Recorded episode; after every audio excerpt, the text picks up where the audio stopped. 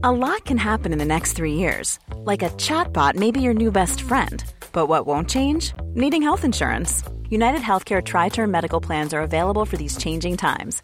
Underwritten by Golden Rule Insurance Company, they offer budget friendly, flexible coverage for people who are in between jobs or missed open enrollment. The plans last nearly three years in some states, with access to a nationwide network of doctors and hospitals. So, for whatever tomorrow brings, United Healthcare Tri Term Medical Plans may be for you. Learn more at uh1.com. This episode deals with serious and distressing content. Listener discretion is advised. Hi, this is Beth. While I've got you, if you love how I survived, please rate, review, and subscribe. It helps other fans like you find us too. I woke to him screaming, looked around, and there was probably 30 centimetres of water all over the floor of the boat. I knew we are in trouble.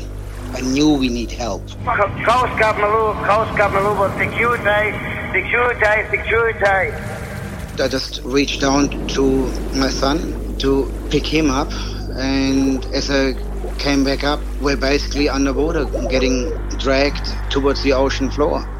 This is How I Survived stories of everyday people and how they survived against the odds. I'm your host, Beth Young. You know, am I going to die or what? I mean, I, I look back at it now and I thought, you know, how did I ever survive that? I think that I probably survived for a reason. How I Survived.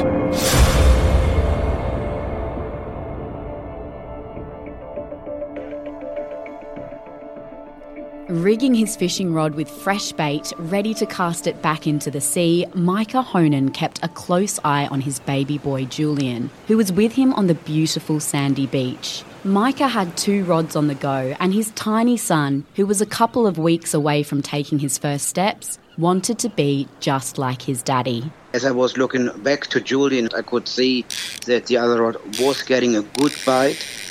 Noticing the massive tug on the line, Julian grabbed the rod and pulled his body up. Then he started reeling the fish in. From that point, I can say he used to fish before he could walk. I would definitely say he would have salt water in his blood, yes. Fast forward, and seven year old Julian's love of the ocean has only grown. Like his dad, who worked as a commercial fisherman for many years, he adores being out on the open sea on their 5.2 metre boat, Gillies Hammer. I just love catching fish. It's just so fun.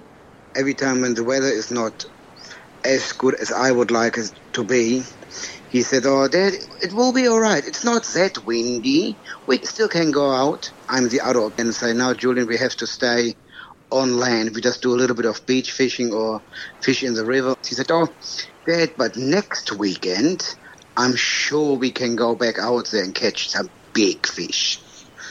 And say, Yes, Julian, I, I try my very best. I, I talk to the weather gods. But this June, Micah didn't even need to chat to the big man upstairs. It was winter in Queensland, Australia, but the conditions for the weekend ahead were going to be perfect. And it's a good thing too. For ages, Julian had been begging his dad for an overnight trip on the reef. Even in summer, he asked me frequently, Oh, Dad, when it's winter again, can we please stay overnight on the reef in our boat? Because this is when the big snapper are biting in the middle of the night. Arriving at the boat ramp at Mooloolaba on the Sunshine Coast just after lunch on the Saturday, like always, Julian was super keen to get out on the water, asking his dad what kind of fish he thought they'd catch first. Before they went anywhere, though, Micah and Stephen did their safety checks and let the Coast Guard know where they were going. Launching the boat, they headed to a spot called Caloundra Nine Mile.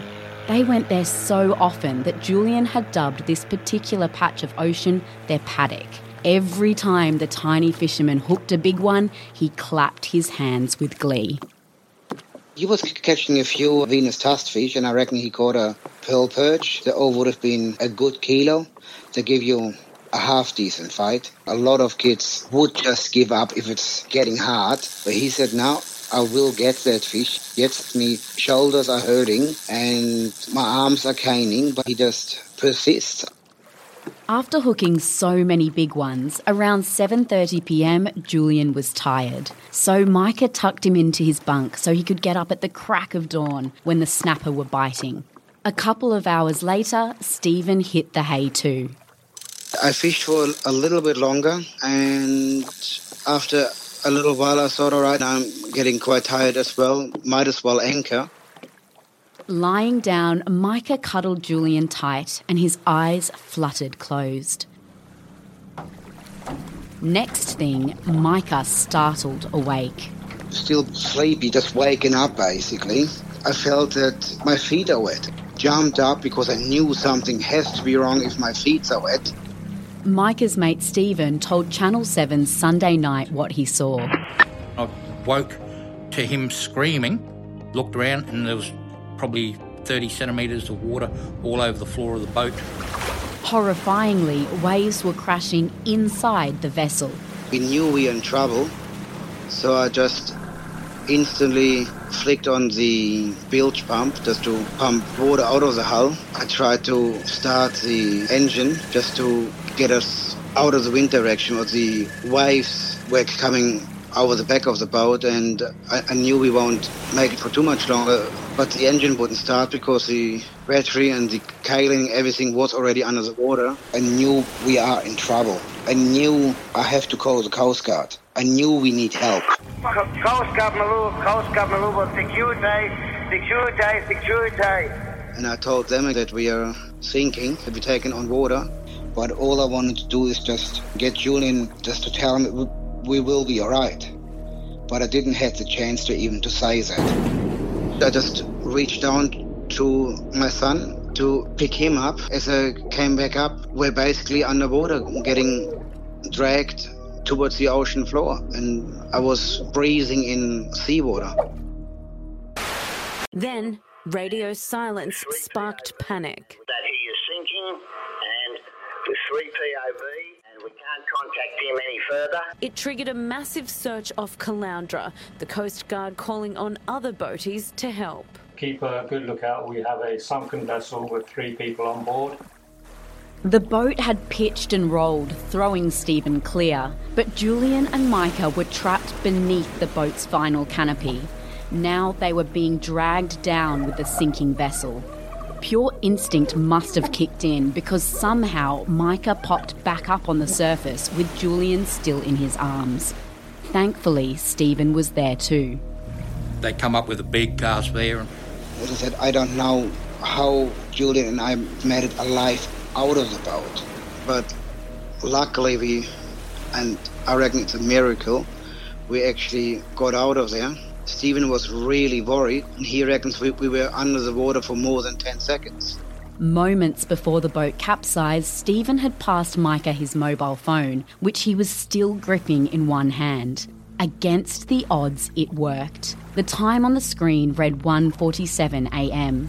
Their life jackets had sunk with the boat, but two 15 litre plastic buckets that Micah had picked up for free on the side of the road bobbed on the surface. Turned upside down and filled with air, they became life saving floaties. Stephen had one under his chest, and Julian and I had one bucket to keep us afloat. And Julian basically just hugged me, one arm behind my neck and the other one on my shoulder, just leaning on the bucket just to give him as much flotation as possible. I squeezed on the bucket really hard. I'm not losing it. And Julian was very calm and collected and said, oh, Dad, it will be all right. It will be all right. We clearly could see in the distance the shoreline, and Julian just pointed over to the lights and said, Oh, Dad, look over there. We just have to swim over there, and uh, we will be safe then.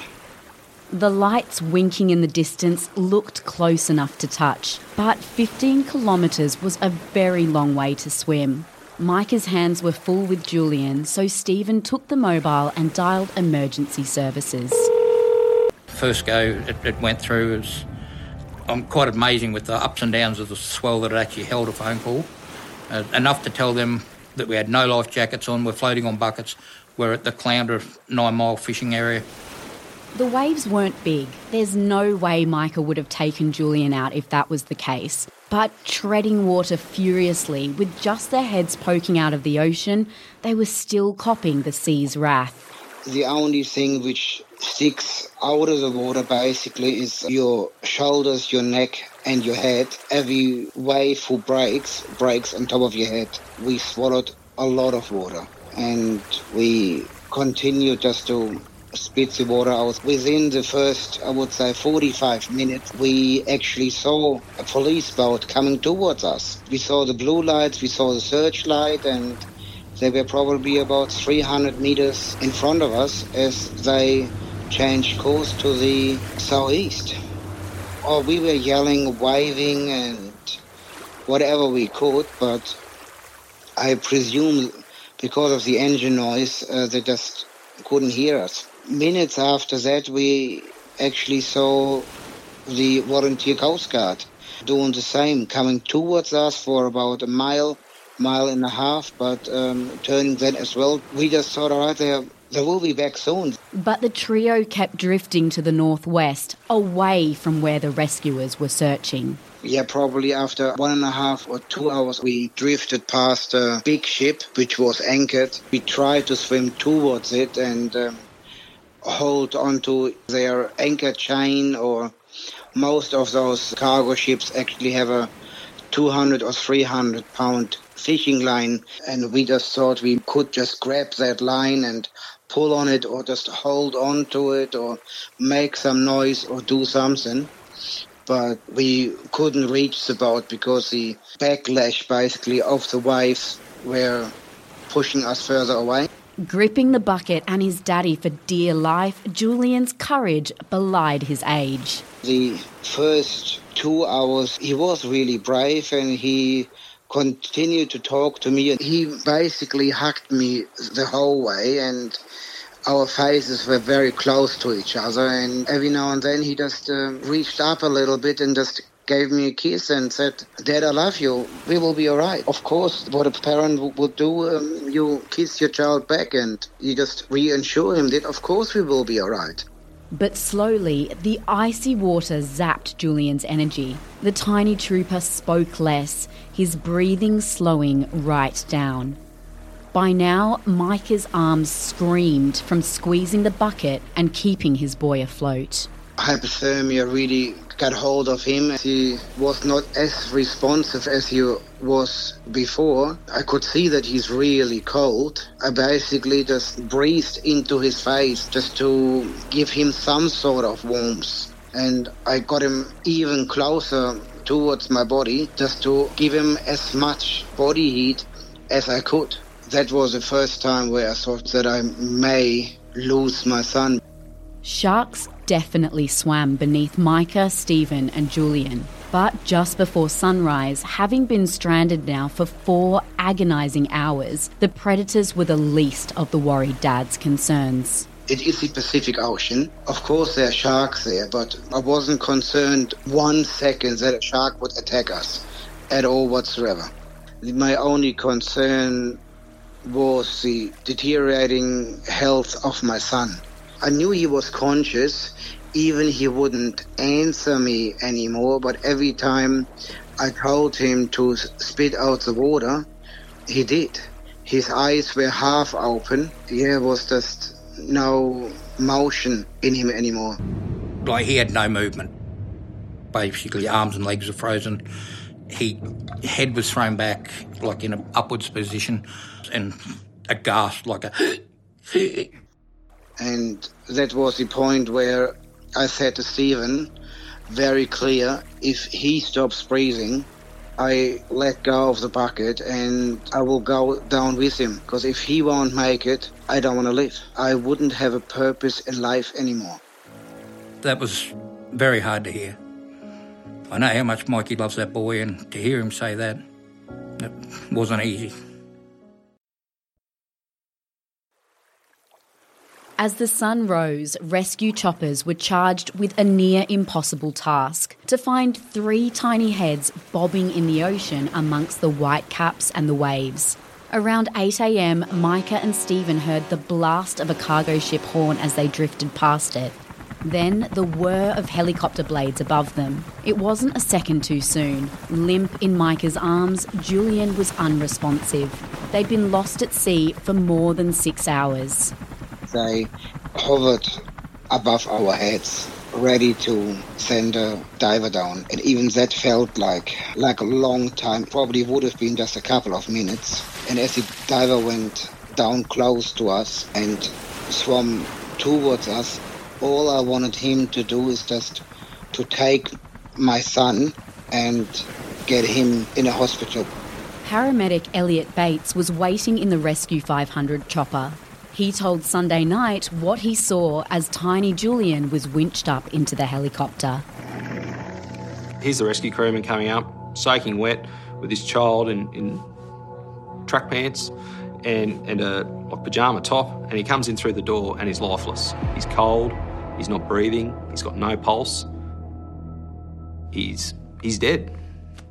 Bundled into a police boat, Stephen and Micah had no idea that in the air above them, little Julian had been declared clinically dead for three minutes. And as I learned later on, they had to perform CPR on him.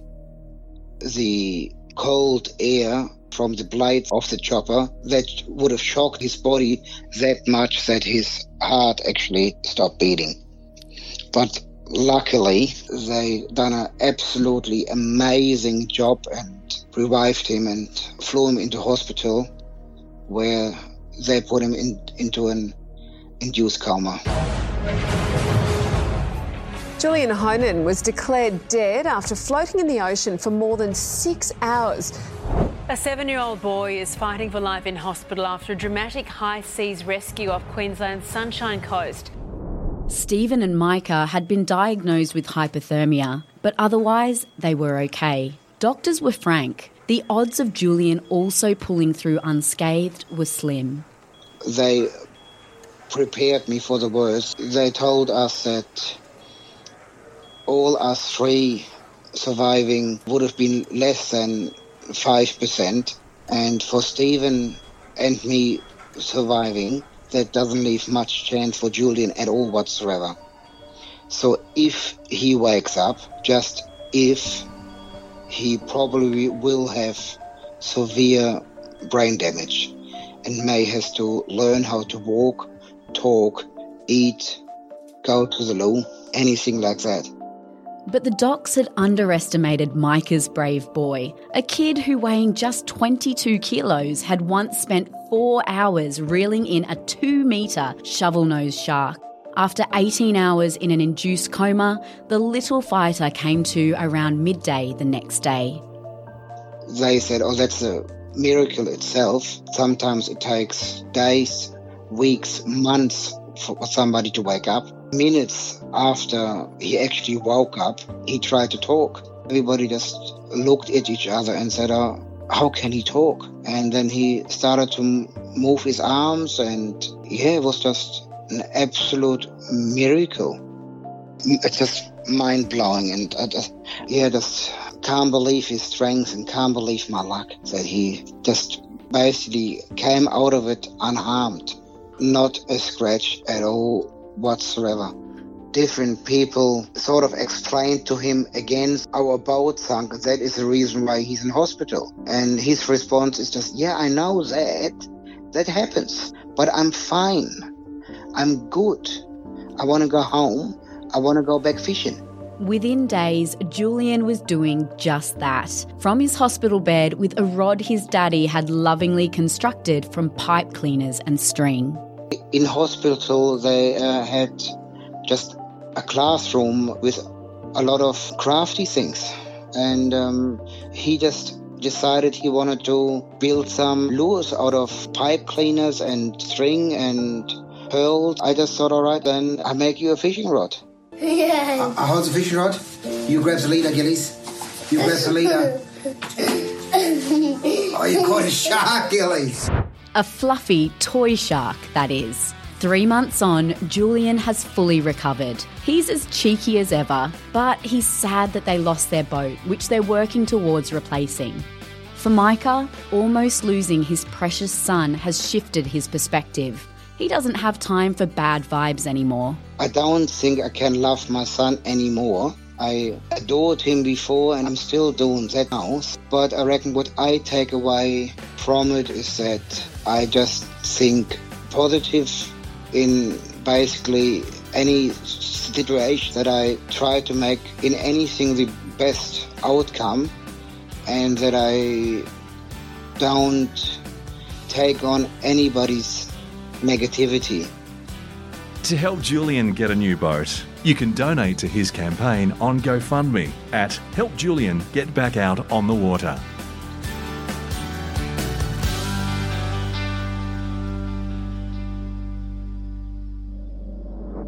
If you enjoyed this episode, please subscribe so you don't miss more incredible stories of survival. And of course, if you like what you hear, please leave us a review. It really helps. Next time on How I Survived. I got a chill up my spine and I turned around um, and I see this man standing in front of me and he lunged at me.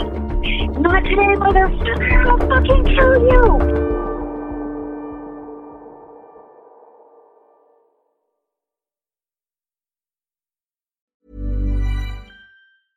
Tired of ads interrupting your gripping investigations? Good news. Ad-free listening is available on Amazon Music for all the music plus top podcasts included with your Prime membership. Ads shouldn't be the scariest thing about true crime. Start listening by downloading the Amazon Music app for free or go to amazon.com slash true crime ad free. That's amazon.com slash true crime ad free to catch up on the latest episodes without the ads.